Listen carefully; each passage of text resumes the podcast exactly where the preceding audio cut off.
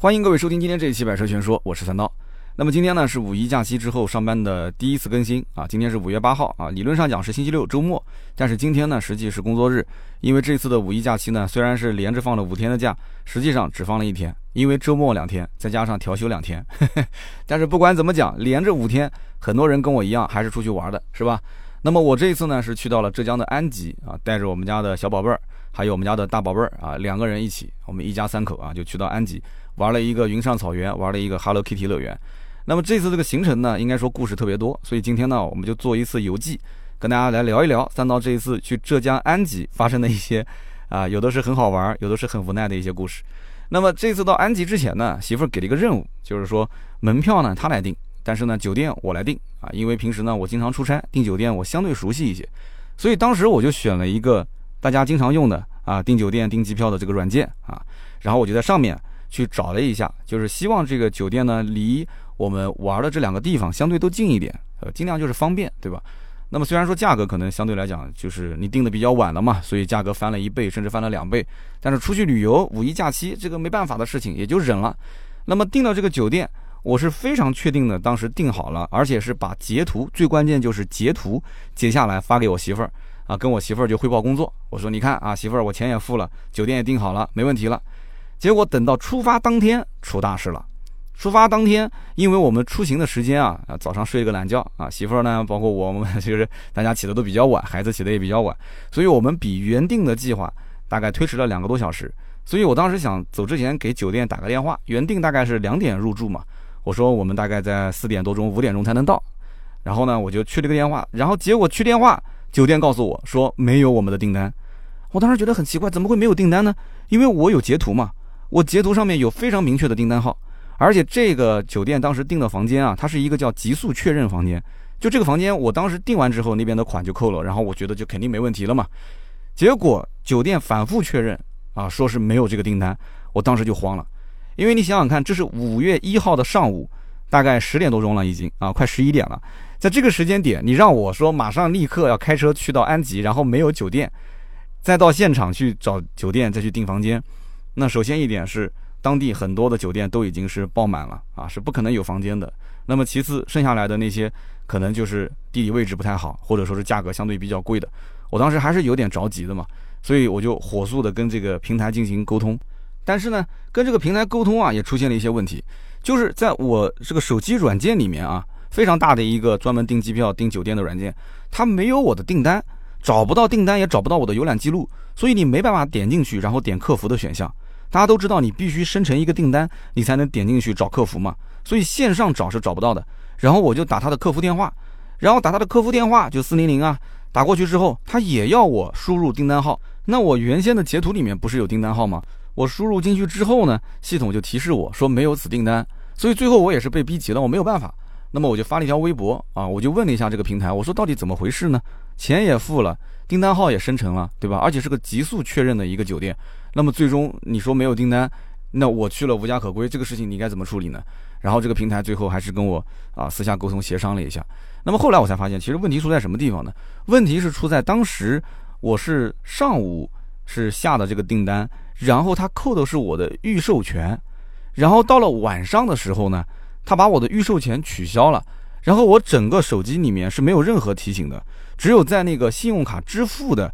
那一个就是信用卡的订阅号里面，它出现了一个就是预售前取消的一个消息，但这个消息不是那种就是有一个红颜色的一，它提示你，它没有，它就是正常提示，啊，正常出现。然后在系统里面，就它的这个平台里面也没有私信，也没有短信，也没有任何的提醒，甚至连这个订单我都找不到，就没有这个订单。所以我后来才知道这件事情是怎么处理的。然后呢，我就问平台怎么处理，然后平台意思就是说，啊，那你就是。自己再去找一间房吧，反正就订完之后呢，如果有差价，我们就按你之前订的那个房间来进行补贴。那么既然话已经说到这个位置上了，对吧？那我就自己找呗。所以后来就在我原先订的酒店旁边又重新订了一个酒店，还不错，但是没有标间了嘛，只能订个大床房啊，就一家三口挤一挤，那怎么办呢？所以呢，就这么一个，应该说是不幸中的万幸吧，就是一个小插曲，是我们在这一次出行之前发生的一些事情。所以大家以后一定一定要确认啊，就是下完单之后。一定要在后台去看一看，是不是酒店已确认，是不是真正的这个费用已经扣款啊，然后呢，你再确认跟这个酒店打电话说啊，这个我房间几月几号入住，几月几号离店，你这里是不是已经看到订单了？这些事情一定一定要在你出行之前全部打电话确认好，就不要再遇到像我这样的事情了。哎呀，说起来我还是一个经常出差的人，但是平时的酒店真的基本都不是我订的啊，不是盾牌帮我订，就是可能这个客户来帮我订。所以呢，这个吃一堑长一智啊，下一次就知道是怎么回事。可能有一些老听友啊，听到这里就要笑了，说这个三刀每次出去玩，好像跟这个酒店总是过不去啊。大家还记得有一年我去广州长隆，也是差一点露宿街头。当时是通过一个小平台订的酒店，然后呢，那个小平台为什么要订他酒店呢？是因为他有一个亲子游啊，那个项目非常好，他就等于统一帮我们把酒店给订了。结果这个小平台订的酒店呢，是通过另外一个啊比较大的平台。然后分包出去，让他来帮我们去订酒店。结果这个小平台订酒店跟大平台订酒店中间可能沟通上出了一些问题，然后导致我去到当时广州长隆的那个酒店，发现没有订单，也是出现跟这次差不多的情况。然后凌晨一两点在那边协调，啊，也是得到了我们一个后来也是成为非常好的朋友了，到今天我们还在联系的广州当地的一个听友啊，当时一直在帮我们啊，真的非常感谢，非常感谢。那么这次也是一样的，我到了安吉之后，安吉当地也是见到了。啊，三名啊，我们的听友啊，非常有意思的，每个人都有自己的故事，一会儿跟大家来说一说。那么，反正这件事情总算是对吧，有惊无险的过去了。然后我就从南京就一路开车到安吉。那么在开车过程当中呢，我是全程导航。那么其中导航有一段，它是让我下高速走省道。我当时就觉得很奇怪，因为这个五一假期啊，高速是全程免费的，他为什么一定要让我下高速走省道呢？而且我这个导航路线之前看过，它是一条直线，对吧？后来呢，我就发现这个导航其实很聪明，它已经提前帮我判断了前面有很长的一段是拥堵路段，所以走省道呢可以帮我规避掉啊这一段拥堵路段，还是非常聪明的。所以大家以后不要说啊跑长途，你觉得我已经很熟悉了哪个路口就可以下，我就不开导航了。导航打开一个呢是为了。规避就是前方有拥堵，你可以让他帮你去啊，就是绕个路。第二个呢，就是你可以提前知道哪些地方有车速。虽然说我不提倡大家去超速开啊，但是有的时候你不经意间油门稍微踩多一点，速度就上来了。但是他会提前告诉你前方五百米、六百米啊有限速，或者是这一段是区间测速。那么这些功能我觉得是非常有用的啊，所以还是建议大家，如果是跑长途，导航一定要开着，哪怕你跑的是熟路，你已经非常清楚是哪个路口要拐要下。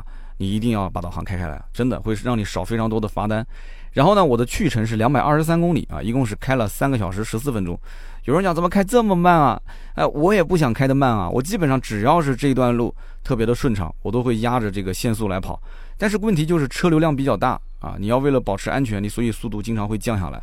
所以我的平均车速是六十九公里每小时，我的平均油耗是七点四啊，开的是我那个奔驰 C 幺八零，那么一点六 T 的发动机，七点四的油耗。其实我个人还不是很满意啊，我觉得跑高速不省油。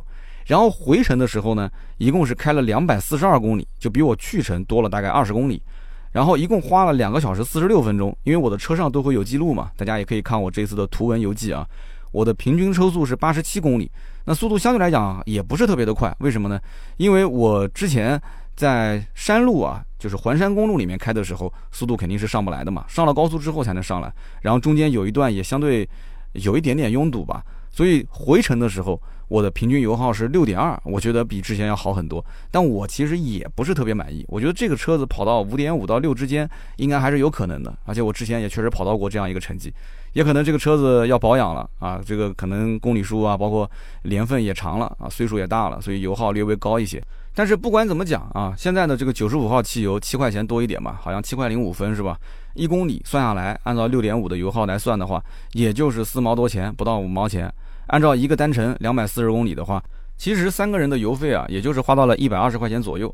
那如果说我们三个人坐高铁的话，其实费用也差不多。所以你看，只要能把高速公路的这个过路费给省掉，基本上开车去和坐高铁去的价格是差不多的。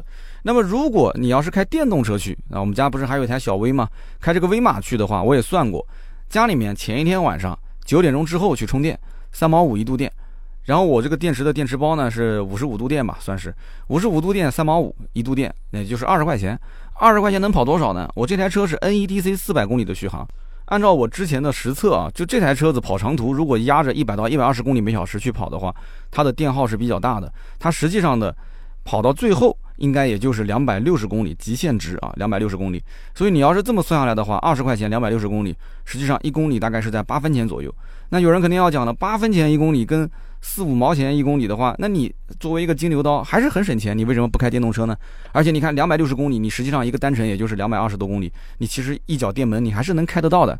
但是各位父老乡亲啊，你想一想，我开一台满打满算才两百六十公里续航的一个电动车，然后要跑两百四十公里的路程，你觉得我这中间能够不充电吗？啊，你觉得我我敢吗？我肯定不敢啊！我一家老小，万一要是最后还剩个十公里在高速公路上面，我打死也不敢说不充电啊！我中途肯定至少要充一次电。那么既然要充一次电，至少要进一个服务区吧？那么进了服务区，你还不知道那边的充电桩能不能用，你也不知道那边充电桩是不是被人占着，别人要充多久，你什么都不知道，一切都未知。所以倒不是说这个实际成本的多少问题，而是时间成本会花在里面。所以当时我果断就放弃开电动车了，我还是直接开我的燃油车去了。而且还有一个问题就是，你想一想，我就算充满了电，到了浙江安吉的话，那这台车子肯定还要再充一次电。但是我后来看了一下，我住的那个酒店是没有充电桩的。后来我去到这个酒店停车场，我发现它实际上有一个充电桩，但是这个充电桩呢是特斯拉专用的。后来我也看到了这个特斯拉的车主，他可能是这个酒店的一个负责人啊，所以这就是他自己的一个充电位置。那么我每天正常的话行程啊，就是去景点然后再回来，我大概要开五十多公里。那么一共是开三天，就是一百多公里嘛。所以大家想一想，我从南京开到安吉的话，我的车已经基本上没有电了。我肯定是先要把这个电基本上充到接近于充满的状态。因为玩过电动车的人都知道，在快充的充电站里面，你基本上从百分之三十充到百分之八十，速度还是比较快的。但是你要从百分之八十充到百分之百，这个充电的速度就会非常的慢。所以呢，我大概率是不会把这个电充满的。那么在这样一个情况下，我四百公里续航的车子充到个百分之八十，其实也就是理论上三百二十公里续航。那么我真正去开的话，我估计也就是两百公里多一点吧。那么在这样一个情况下，我在安吉开三天，哪怕我中间一次不充电，那么到最后一天的时候，我还是要去找一个充电桩，再把这个车的电给充满。所以你想一想，这个其实找充电桩就要在安吉找两次，但是我的。酒店的停车场里面是没有充电桩的，这又会耽误我很多的时间。本身出行的话，白天就去旅游景点，晚上回来的时候身体都很疲惫了，我还要想着给这个车充电，那我是不太能接受的。而且还有一点，就是浙江安吉，后来我看了一下，他们当地的充电的价格，基本上公用充电桩的价格都在一块二左右。那么一块二左右，我的车五十五度电充满了要六十六块钱，六十六块钱。如果按照两百六十公里的一个实际的驾驶里程来算的话，一公里实际上应该在两毛五左右啊，接近三毛，两毛五接近三毛的这样的一个费用，和我开一台奔驰 C 幺八零 L 在高速公路上跑，算下来之后四毛到五毛之间，你觉得差别有多大呢？一共就差两毛钱。一共就跑个两百多公里，两毛钱，两百多公里算下来，其实也就是省了个四十来块钱。四十来块钱，我去充个电，在充电桩的那个位置，然后我车子又不能开回来啊，我可能打个车去酒店，然后酒店那边可能休息完之后再打个车去取我的车，这一来一回，我估计光打车的费用可能都不值得四十块钱，所以算了吧，还是开燃油车吧。那么我讲那么多是什么意思呢？就是说现在电动车在当下这个环境里面，我觉得跑长途，哪怕就是跑个两百多公里的长途，你看我都会发现啊，有很多的一些问题点。所以电动车平时在市区代步香不香？很香，非常香，对吧？每天回家都可以充电，每一周啊，你如果用的少的话，一周充一次也没有问题。但是如果一旦是这种哪怕两百多公里，一脚电门都能开过去的长途，你仍然会面临跟我一样的问题点。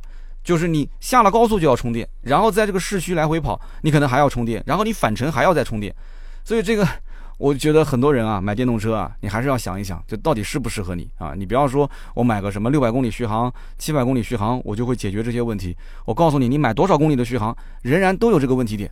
你只要是跑一个长途，你肯定是要提前规划好时间，规划好充电的地点。甚至于在路上，你可能还会遇到一些不可控的因素啊，就额外会有一些开支。所以我觉得燃油车它在很长一段时间内啊，它应该讲是不会消失的。而且对于很多家庭来讲，你如果有条件呢，你就配一个电动车，配一个燃油车啊。平时市区代步呢，用电动车那肯定是香的。那跑长途还是建议用燃油车。所以你看我这一次就是这样操作的，是吧？那么这次到了安吉呢，应该讲办入住还是比较顺利的。当天晚上呢，我也是见了两个在安吉当地的听友。那么其中有一位听友呢，当天晚上我们还一起搓了个饭啊。这个听友的经历确实也很有意思。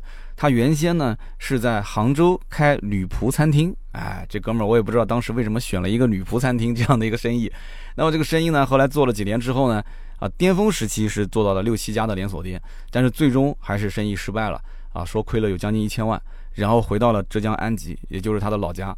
然后现在呢是在做当地的一个培训机构，做的还挺好的啊，也就是刚刚才做了半年。那么还有一位兄弟呢，啊，是我很多年前差一点点就跟他见面了。这位兄弟是当年是也看到我微博了嘛，是在浙江安吉的那个万豪的酒店参加一个活动，然后他就是当地人，当时想送一盒茶叶过来给我，结果当天上午我们的这个活动呢出发的时间非常的早，结果当天上午我们的车队刚刚离开酒店。然后这位兄弟呢，他的车子到了酒店，所以我们两个是擦身而过，没有见到面。然后一转眼就过去两三年了，这一次呢又来了安吉，然后也是看到我的微博了嘛啊。然后这哥们儿说，哎，无论如何我们酒店见一次面。然后见到面之后发现，哎，这哥们儿非常的年轻，非常有活力啊。现在呢是单身一人啊，这个开着一个宝马的摩托车，然后告诉我马上要去西藏自驾游。我也是祝这位兄弟西藏这一次的摩旅啊一路顺利，平平安安的回来。那么我这一次在安吉的行程，第一天呢就是去这个 Hello Kitty 乐园。我相信我们的听友里面有很多啊，应该都是当父母的。那么给大家也算是做一个小小的攻略啊，就是在安吉的这个 Hello Kitty 乐园到底值不值得玩，应该怎么玩。那么在做这个攻略之前呢，我再给大家讲一个在出发之前发生的小插曲。当天上午我们准备是出发到 Hello Kitty 乐园，然后我到酒店的停车场准备去开车的时候，我的车辆呢是停在一个斜着的车位里面。啊，就是所有的车辆都是车头往里，然后车的尾部是朝外的。它不是说我我刻意要这么停，而是所有的车都是这么停的。它就相当于是一个马路的两侧都是车头往里，车尾朝外。然后那天呢，我去取车的时候，正好发现我的车尾灯，就是右边副驾驶后方的这个尾灯啊，有破损，而且是非常明显的一个破洞。所以我当时觉得很奇怪，因为平时我对车还是非常细心的啊。我当时觉得这个灯肯定是在安吉停在停车场里面。啊，可能是被呃有人无意之中就撞破了嘛，对吧？那么应该是一个可能是比较长的一个比较尖锐的东西砸到了我的这个后尾灯上面。后来呢，我就要求这个保安师傅呢啊调监控。但是当天因为我门票什么都订好了啊，我们的出发时间呢啊也相对不是特别的早，所以我就跟这个保安师傅讲，我说你看这样行不行？这个事情呢其实很简单，我先打一个报警电话，把这个事情呢简单是做一个备案，然后呢呃我们去看监控。看监控呢？如果说是停在酒店停车场，这个被其他的车辆或者是过路的一些非机动车碰的，那这个责任呢，肯定就不在酒店，对吧？我就去找这个呃肇事的车主，由他来承担。但如果说你这里没有监控，或者说你的监控是死角啊，就查不到这个具体的碰撞是由哪个人造成的，那我会去追究你酒店的责任，对吧？这个我们是讲道理，我不跟你说那些其他的东西。那么如果说最后，有监控，但是也没有任何人碰到我的车，那这件事情跟你酒店无关，对吧？那当然也不跟任何的这些肇事车辆有关，那这就是我自己的责任，那我就自费去维修就可以了。但是呢，问题就在于这个保安师傅呢，他跟我讲，他说只能白天看监控，晚上看不了。但是当天白天我肯定是要带孩子去乐园的嘛，所以我只能又求助前一天晚上跟我一起吃饭的安吉当地的这个听友，我说你能不能帮个忙啊？他因为自己是做培训班的嘛，他说可以的，他就过来帮我去看监控嘛。然后呢，确实也非常感谢这个兄弟啊，他帮我盯着监控看了有两三个小时，最后告诉我说没有任何车碰到了我的车辆。那么因此这台车子肯定是在之前的某一个时间点，在某一个地段可能是被人给碰了，所以就只能是自费了，对吧？跟酒店也没关系，跟任何的肇事车辆也没有关系。那么这台车子呢，后来我上网也搜了一下，就当时其实挺不开心的，挺郁闷的，对吧？难得出来玩，心情挺好，但是呢，我这个奔驰小 C 的后尾灯啊就破了一个洞。不过呢，这个事情也好解决，因为毕竟呢，我做汽车这个行业啊，认识很多做这个奔驰专修的一些兄弟，我就把这个照片拍给他们看。我说，你看我换一个后尾灯的总成大概是多少钱？哎，没想到其实费用并不是很高。那么有两家给我报价，一个是一千一，一个是八百多块钱啊，九百不到。然后后来我就上这个某宝搜了一下啊，在某宝上面搜，发现原厂六百二，副厂五百五，所以我才知道其实。啊，这个奔驰的，我这个是一五款啊，它一四款和一八款是通用的。我这个一五款的尾灯的，其实成本并不是特别的高，所以呢，这个几百块钱我觉得还是可以接受的。如果是几千块钱，那我就真的是郁闷了。然后当天回来之后呢，我们要规划第二天的行程。第二天呢，我们是去到这个云上草原，结果我就看了天气预报，说第二天要下雨。我当时就担心，第一个可能行程就泡汤了，第二个呢，就是第二天如果下雨，那我这个尾灯它是破的，那这怎么办呢？对不对？尾灯进水，这就不太好了。所以我就想跟酒店的前台去借一卷透明胶，然后当天特别有意思，晚上回来的时候刚把车停好，我跟我媳妇儿讲，我说你们一会儿呢先回房间，然后呢，我去前台去借透明胶。我们刚进酒店的大门，结果就发现迎面走过来一个人，就像老天爷安排好的一样。我当时就把这哥们儿喊住了，我说：“哎，哥们儿，哥们儿，你手上那个透明胶能不能借我用一下？”然后这个哥们儿也是一脸懵逼，他说：“那个你要干嘛？”我说：“我要把我的后尾灯连一下，我的后尾灯上面破了一个洞。”然后那哥们儿哈哈大笑，他说：“这哥们儿你也太巧了。”他说：“你这是就知道我手上拿着这个胶吗？”我说：“对啊。”我说：“这个真我们俩也有缘分。”然后他就跟着我过去，然后看到我的那个。奔驰 C 的后尾灯上面有一个小破洞啊，那哥们儿也是在旁边就在笑啊。他说：“哎呦，真的是特别特别巧。”我就问他，我说：“你是为什么拿着一个透明胶从酒店出来？”他说：“他是本来送东西给他的哥们儿，然后呢，他的哥们儿要分装，就是分装到一个纸箱子里面，他就带了一卷透明胶，然后刚刚弄完他就下楼了嘛，结果就遇到了我。哎，你说真的是好巧不巧啊，真的。当时我就觉得很开心啊，觉得有一些生活中这种不期而遇的一些事情就特别有意思。”那么接下来跟大家说一说这次去玩这个 Hello Kitty 乐园的一些，我们相当于是个攻略了啊。那么首先去玩这种乐园，特别是在假期啊，我个人建议是先提前开导航，一定要把导航打开。然后呢，你出门之前一定要看一看当地的就是这个乐园的停车场的位置，它一共有几个。如果只有一个停车场，你看一看它门口的那一条路是不是已经是一片深红深红的深红色。然后那天上午就是这样的，我出门开了一下导航，结果一看，果不其然，就是那个乐园的门口的那一条路上是深红深红的深红色，然后我就知道这条路肯定是开不进去了，基本上停车场想进去停车是非常困难的，所以我就想规划它周边的停车场，但是那个地方呢又比较偏，周边也没什么停车场，所以我只能是走一步看一步，就是快要到停车场的，就是已经快堵的那个地方的时候，我再想办法看能不能停到周边，然后我再走过去，我宁愿多走一点。然后呢，当天开车开到已经快接近 Hello Kitty 乐园的时候，我就发现我的对面的车道就不停的有车在往回开。那你想想看，这么早的一个时间点，也就是九点多钟嘛，已经有人从乐园的里面往外开了，就说明什么？人家不可能说九点钟就已经把这个乐园逛完了，是吧？就说明前面的停车场应该是不让进车了。而且呢，我通过后视镜。我会发现很多车是超越我们后面的车队之后呢，它就会进行掉头，掉头过来之后，它就开始从侧面停在旁边的路边。所以当时我就想都没有想，我想这肯定是前面不能停了，所以就先停路边。然后呢，停完路边，那可能就是违停嘛。违停的话，你想这一天下来，到时候贴个违停单，这也是挺不开心的。我就停完车，一路走到门口。然后在这个乐园的门口呢，会有交警在指挥。我就问了交警，我说：“你看这路边两排能不能停车？”交警当时非常确认的跟我讲，说是可以停的。你只要看到路边是空的，你就可以停。所以那我当时心里面就很踏实了嘛，对吧？那交警都这么说了，那就肯定没有问题了。然后我才放心的带着家人一起啊进到了这个乐园。那么进到 Hello Kitty 乐园里面，我就发现这里面只要是一个项目，基本上排队都差不多要排到两个小时左右。那你想想看，一天从早上九点进去。哪怕就是玩到晚上的八点，无非也就是玩十来个小时。十来个小时，这里面如果按照两个小时排一次队的话，那可能你也就只能玩五个小时左右。你中午还要吃饭嘛，对不对？那这怎么办呢？我就发现这里面有一些人是这么玩的啊，有一些人呢，他是父母分开来排。那比方说，呃，老婆带孩子先排这个项目，然后老爸呢就去排另外一个项目，两个人分开排。然后等老婆带孩子把这个项目玩好之后呢，他就带过来从。后面一路挤到最前面，挤到老爸的这个位置，他不就把第二个项目的这个队，同时也就给排了嘛，对不对？那么这里面就发生很多矛盾。我当时在排队的过程中就发现，很多人就在吵架，就是说，哎呀，你你干什么呢？你对吧？你你你大人带着孩子，你插队。他说不是啊，我老公在前面。有的说不是啊，我老婆在前面。有的说我老妈在前面。有的时候这一家子啊，还不是三口，他可能是五口人，就是两个老的加两个大人加一个小孩儿。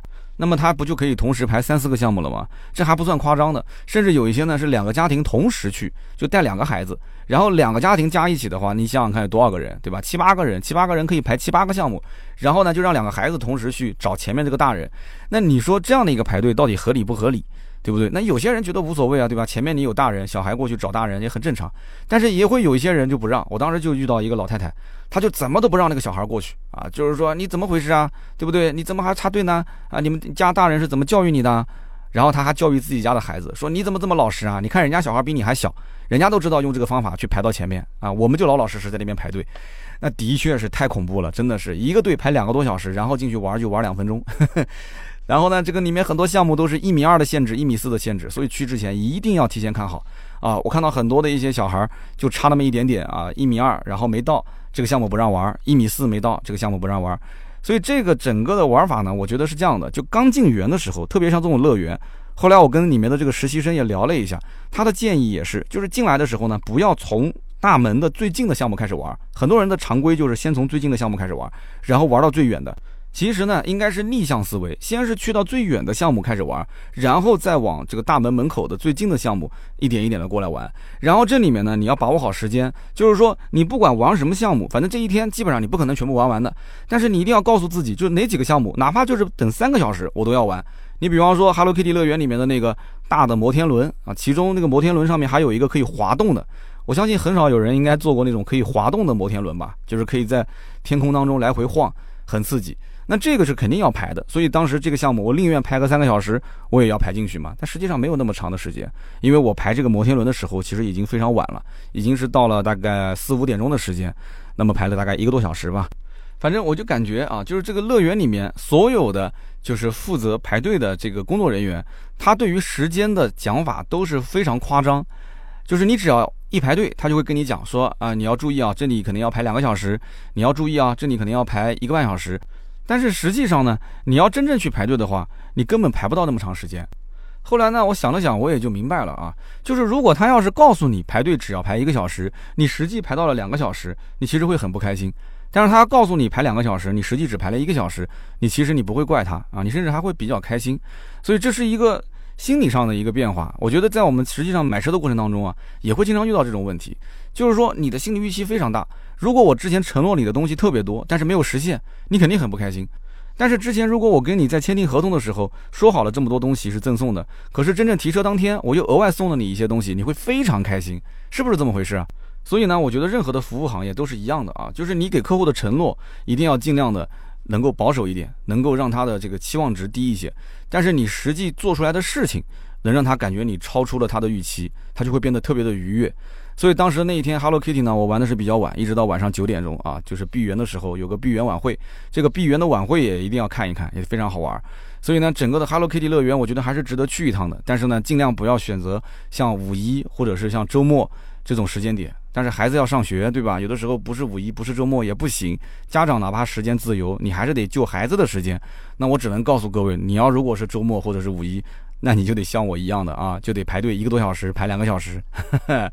然后呢，第二天呢，我是准备去这个云上草原。云上草原也是可以说是安吉必去的一个景点。那么这个地方呢，其实也是个大乐园啊，有什么这个悬崖荡秋千啊，啊，也有这个滑草啊，很多好玩的一些这个项目。那么这个园区也是一个一票通完，就进去之后基本上就没有一些其他的消费了，还是不错的。但是第二天呢，它是一个暴雨的天气，我刚前面也说了，它第二天要下雨，所以第二天我估计就可能去不了这个地方了。然后呢，我就把它改成了自然博物馆，就是浙江的一个自然博物馆，叫安吉分馆。这个博物馆呢，一开始我觉得特别无聊，可能进去之后呢，我我在想应该是个很小的馆，然后进去就看一看什么标本啊，看一看这些东西就结束了。结果进到这个浙江的安吉的自然博物馆，我就发现非常好玩，真的一定要记得啊，是非常非常好玩。如果是周边的一些城市的人。你光听这个名字会觉得索然无味，是吧？是自然博物馆，你当地可能有些地方都没有，但是你进去你会发现这里面真的是很有意思，有地球的演变史、恐龙的演变史，然后有植物的一些历史、动物的一些历史，非常非常长知识。就是我一个成年人在里面玩，我都觉得特别有意思。孩子在里面玩，他有很多的一些互动，很多一些高科技的设备。关键问题是全程真的是一分钱不用花啊，连门票都没有，全免的。所以我觉得这个自然博物馆，我后面还要再搜一搜，看看在其他一些城市有没有。我认识上海的那个博物院的一个哥们儿，他跟我讲，他是做文物修复的。他跟我说，其实上海的自然博物馆是全亚洲最大的。他说，他说比这个安吉的博物馆还要大。然后浙江的安吉的自然博物馆叫做。浙江省自然博物馆安吉分馆啊，所以说在杭州还有一个自然博物馆，所以后期我还会去再玩一玩。我觉得真的这个博物馆每隔个一两年带孩子再来一次都是值得的。所以这个真的是发现了一个宝藏的去处啊！就我之前不知道，我也没有这个行程，但是就是一次意外的这个下雨嘛，改变了行程就去到这里了。我跟大家也要提个醒，就是哪怕你去的非常非常的早，你的停车可能都是个问题，因为特别是像五一假期，我上午十点钟左右到的时候，整个的停车场已经不让进了，因为这个自然博物馆的入口是在北门，它的停车场也在北门，那当然是车停在那边走的是最近的嘛。但是实际上在它的南边，南边是没有门的，它南边其实有一个非常大的停车场，但是很奇怪，大家都不停那边。其实很多人都知道那边有停车场，大家宁愿是停在北门停车场旁边的路边。或者是压着草坪停，他都不愿意停到南边的这个停车场，然后再走过去。那我是比较老实的那种，所以我就把车子停在南边的一个大停车场，然后就走到北门。所以呢，以后大家如果要去到这里的话，啊，你听我一句劝，你要是去的晚，就不要往北门走了，你直接在南边的这个停车场停好，然后走过去。这个安吉自然博物馆里面有一个馆很特别，它的名字叫做贝林馆。我当时在想，贝林是什么意思呢？难道是贝壳和这个森林的一个馆叫贝林馆？然后走进去之后，我才发现啊，这个贝林馆实际上是一个美国人叫贝林，然后呢，他通过捐赠啊，然后就成立了这么一个馆。那主要就是宣传一些自然保护的一些内容。然后我就当时看了这个贝林的一个个人的简介，我就发现这个人特别有意思啊。这个人的背景呢，他竟然是一个二手车贩子，哎，他是个卖二手车的。然后挣了钱之后呢，转型就开始做房地产。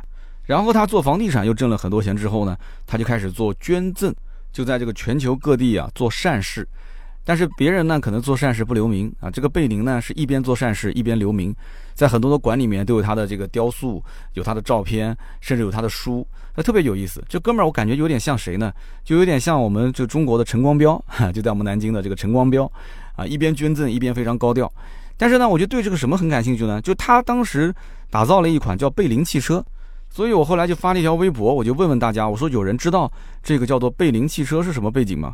然后呢，微博上就有一些美国的粉丝告诉我，他说，其实你在美国如果看到有一些车，它的这个车尾部如果贴着一个 A B 的 B，然后这个 B 的后面呢连着一串数字，那就证明这台车呢是贝林汽车改装的。啊，大概是这么个意思啊。后来我在想啊，原来贝林汽车现在成了一个改装店、改装车行。如果大家还有更丰富的一些可以增加的内容，你可以告诉我，就贝林汽车在美国它到底是怎么样的一个背景。那么可以说，第二天的行程应该是这一趟五一假期最轻松的一天行程了，因为全程都是在这个自然博物馆里面逛了一整天，然后吃饭也是在这个自然博物馆里面吃饭，唯一的消费就是中午吃饭，而且我感觉这个价格也还是比较实惠的，那么非常舒服，晚上就回到了酒店。那么第三天去哪呢？一开始大家想一想，第二天原本应该是去云上草原。这是当时我们心心念念一定要去玩的一个地方啊，有一个悬崖荡秋千是特别好玩的，是不是？但是呢，因为第二天会下暴雨，所以我们把票给退了。退完之后不是去了这个博物馆吗？然后第三天我们的行程如果再去云上草原的话，相当于得重新买票。可是据我们了解到，五一期间这个景点的票是预售的，如果你没有买的话，你在现场是买不到的，因为它的这个园区每一天要控制人数。那如果你一定要去买，那怎么办呢？你就到现场。去找看有没有黄牛啊，他去卖这个二手的门票给你。那么这样一来的话，我们就不想担这个风险。去了以后，如果买不到这些黄牛票，那不是很尴尬吗？黄牛票如果特别的贵，那也很尴尬，是不是？所以呢，第三天我们就改了一下行程，准备去到中南百草园。那么中南百草园是一个相当于是野生动物园。那其实我看到媳妇儿也是挺不满意的。我们家的小宝贝儿其实也没有什么兴趣，因为动物园它每一年也会。呃，比方说学校啊，或者是他的奶奶也会带他去看一看、逛一逛，所以他当时也就没什么兴趣。我就说，要不我们赌一把，我们就直接开车去云上草原。然后巧就巧在什么呢？正好我有一个听友，他还加过我的微信，他看到我到了安吉，然后问我什么时候去云上草原。他跟我说，今天你要如果在安吉，一定要来云上草原，因为这个地方今天客流量非常非常的少。他跟我讲，他说云上草原平时的工作日入园的人数大概在两三千人，如果是周末的话呢，入园人数在五千人左右。那么五一的前几天啊，前三天、前四天都是在一万多人一天，但是今天正好是五一假期的最后一天。那么今天这个园区目前来看，人数应该在五千人左右，人数非常少，而且天气非常好，所以一定要来。所以当时我就问他了，我说你怎么就知道今天人数就这么精确在五千人左右呢？平时的人数你怎么又这么清楚呢？他跟我说他是云上草原里面的滑翔伞教练，他在这里待了很多年，所以非常非常了解这里的情况。所以你看这个世界真的是，哎呀。就是朋友多了路好走，真的是这样子的，我也非常开心，所以我果断的啊退掉了百草园的票，然后开车直驱云上草原。然后果不其然进去之后发现，确实游客不是特别的多，玩的也是非常的开心啊。就这个云上草原呢，是一个大通票，三百多块钱进去之后直接坐缆车上山，然后到里面呢各种玩啊，有打枪的，有玩游戏的，射箭的，玩卡丁车的，然后这里面反正就唯独遗憾的是什么呢？就是那个悬崖荡秋千没有玩起来，因为悬崖荡秋千大家都是冲着这个来的，你随时随地去排队都要排两个多小时。但是回头我想一想，你首先这个悬崖荡秋千，我们家孩子身高不到一米三，他玩不了，他得身高至少是一米四以上的，是吧？他玩不了，那我们大人呢？如果要玩，那孩子就得陪着我排队排两个多小时。那我们本来就是带孩子来玩的，所以就是很尴尬。那这个玩秋千，那只能是我跟我媳妇儿哪天，我们两个人自己，对吧？偷偷摸摸的。然后出来约个会，然后去玩这个秋千，带着孩子不现实，或者等着孩子将来大了以后，我们再来一趟。所以这一点给大家也要提个醒。但是大多数的项目，基本上呢对小孩子的这个身高要求啊，基本一米二左右就 OK 了。那么甚至还有一些项目没有任何危险性的啊，身高再小一点，年龄再小一点也都可以玩。所以我个人觉得云上草原这个地方，其实真正最合适的，倒不是带孩子过来玩，应该是情侣啊，就是情侣两个人过来玩，它是最方便的。在这个小树林里面，对吧？很多地方都是荒无人烟，就是走进去之后呢，情侣都喜欢去那种人比较少的地方嘛，对吧？牵个小手，亲个小嘴儿什么的都很合适。然后环境又特别好，风景又特别的美，对吧？很多都是情不自禁的，情侣特别合适。然后一起排队呢，对吧？你也不会嫌这个时间太久啊，两个人在一边排队一边交流感情。但是带孩子的话呢，就是你一定要提前看好，就是哪些项目呢是孩子可以玩的，哪些项目呢孩子玩不了。那么这里面毕竟是一个三百多的大通票啊，太多的项目你玩不了的话，其实我觉得也挺吃亏的啊。那么这一趟的这个云上草原，应该说玩的还是比较开心的，而且整体来讲不是特别的累，它整个里面的这个行程规划也是比较合理的。那么我个人觉得啊，就是这一趟五一的假期，虽然中间有一些。酒店的这种有惊无险，虽然有一些我的车辆的后尾灯也不知道被谁给弄破了，但是我仍然感觉很开心、很愉悦。我觉得这一次放假呢，虽然说这个身体上有些疲劳，但是心理上呢，我觉得还是非常放松的。那么来的路上全程是我在开车，回去的路上呢也是我全程在开车啊。我家媳妇儿还夸了我一顿，说：“哎，你平时开车不是说一个多小时就会困吗？那这一次的话，你看来回都开了两个多小时，感觉你也不是特别困嘛。”其实我个人感觉啊，困它就是一段时间。这段时间呢，你要如果想进服务区也可以，但是呢，如果还有几十公里才能到服务区，可是你正好困意来临的时候，我个人建议啊，有个小技巧，就是你把那个空调的出风口对着你的脸上吹，而且你把那个风速啊稍微开大一点，然后呢温度调低一点，这个时候你会发现啊，吹着吹着你这个困意啊就被吹没了。但是可能跟每个人的习惯不同，那你可以去试一试。之前还有那个。含着一个芥末的方法，大家还记得吗？哎，那个方法你也可以去试一试。但是我我这个人只要一碰到芥末就流鼻涕流眼泪，这可能不太适合我啊。一旦要是流眼泪，我戴个眼镜，这就更麻烦了。那么这次五一行程回来之后呢，我跟我媳妇儿也是做了一个总结，就是今后但凡五一假期、十一假期，我们坚决再也不去这种需要排队的地方了。什么乐园啊，什么景点啊，只要里面有一些什么游乐项目，一个通票玩到底的，我们坚决不去。今后五一假期就去看看山，看看水，就是去那些看风景的地方，人多一点、挤一点无所谓，反正带着眼睛去看就可以了。千万千万不去那种啊玩各种项目然后需要排队的地方。这就是我的一点小总结。那么好，以上呢就是今天这期节目所有的内容，感谢大家的收听啊。五一假期我的一个行程，一些小故事分享给大家听，也希望大家多多在节目下方留言。留言评论是对我最大的支持，我们也会在留言区抽取三位，赠送价值一百六十八元的芥末绿燃油添加剂一瓶。那么下面呢是关于上期节目的留言互动环节。上期节目呢，我们聊的是上汽奥迪 A7L，我看到很多人对这个车特别感兴趣，但是呢，有一些人也不太看好这个车。你比方说这一位听友啊，他的名字叫做 Nick 号 S Club，他说个人观点，国产的 A7L 的销量不会太好。我本身呢是一一款的奥迪 S5 的车主。之前呢，对奥迪非常认可，但是最近几年，奥迪的品牌力和另外两个德系的双 B 品牌差距是越来越大。说一句不太中听的话，很大一部分买奥迪 A4 和奥迪 A6 的人，都是预算没有办法去上双 B 同级别的车，那也就是，呃，奔驰的 C 级三系或者是宝马的五系跟 E，对吧？那么对于一些预算比较充足的豪华品牌的 B 级和 C 级车的消费者，双 B 的 logo 永远是比 A7L 这种所谓种种亮点的车要重要的多。所以 A7L 它其实拉不回来这样一个价值。它其实想表达的意思就是 A7L 承托不了可能五十多万、六十万这样一个价位啊。它如果卖的跟 A 六差不多，那可能还能接受，但是只要比 A 六要再贵一些，基本就不会有销量。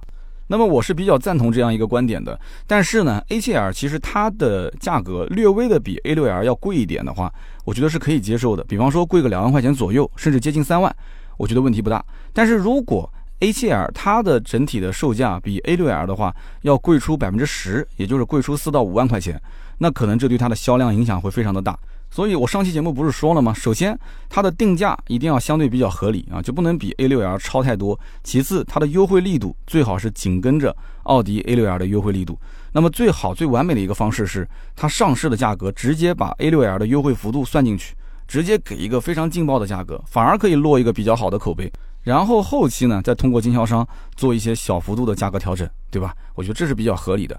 然后下面一位呢，叫做小恩乙，他说，奥迪 A7L 这个车呢，造型它的大概率是卖给三十岁以上成家立业的用户，他心里有年轻时的梦想，但是又要屈服家庭和部分的商务用途，这个造型真的就是妥协之后的结果。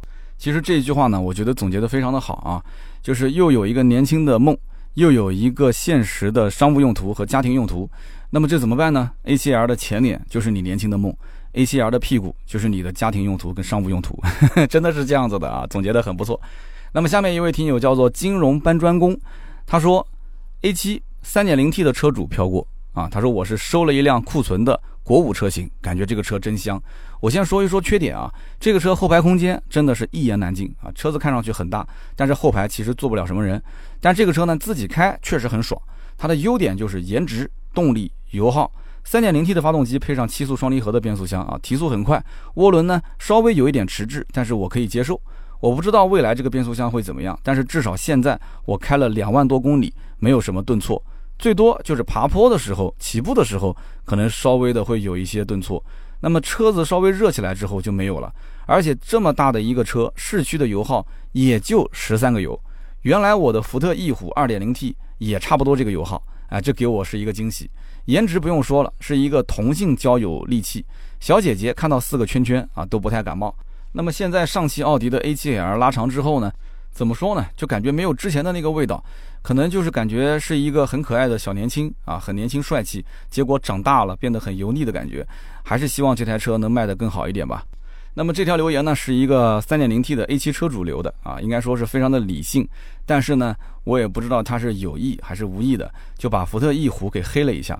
你说三点零 T 的油耗跑十三个油还算是正常，但是你福特翼虎二点零 T 跑十三个油。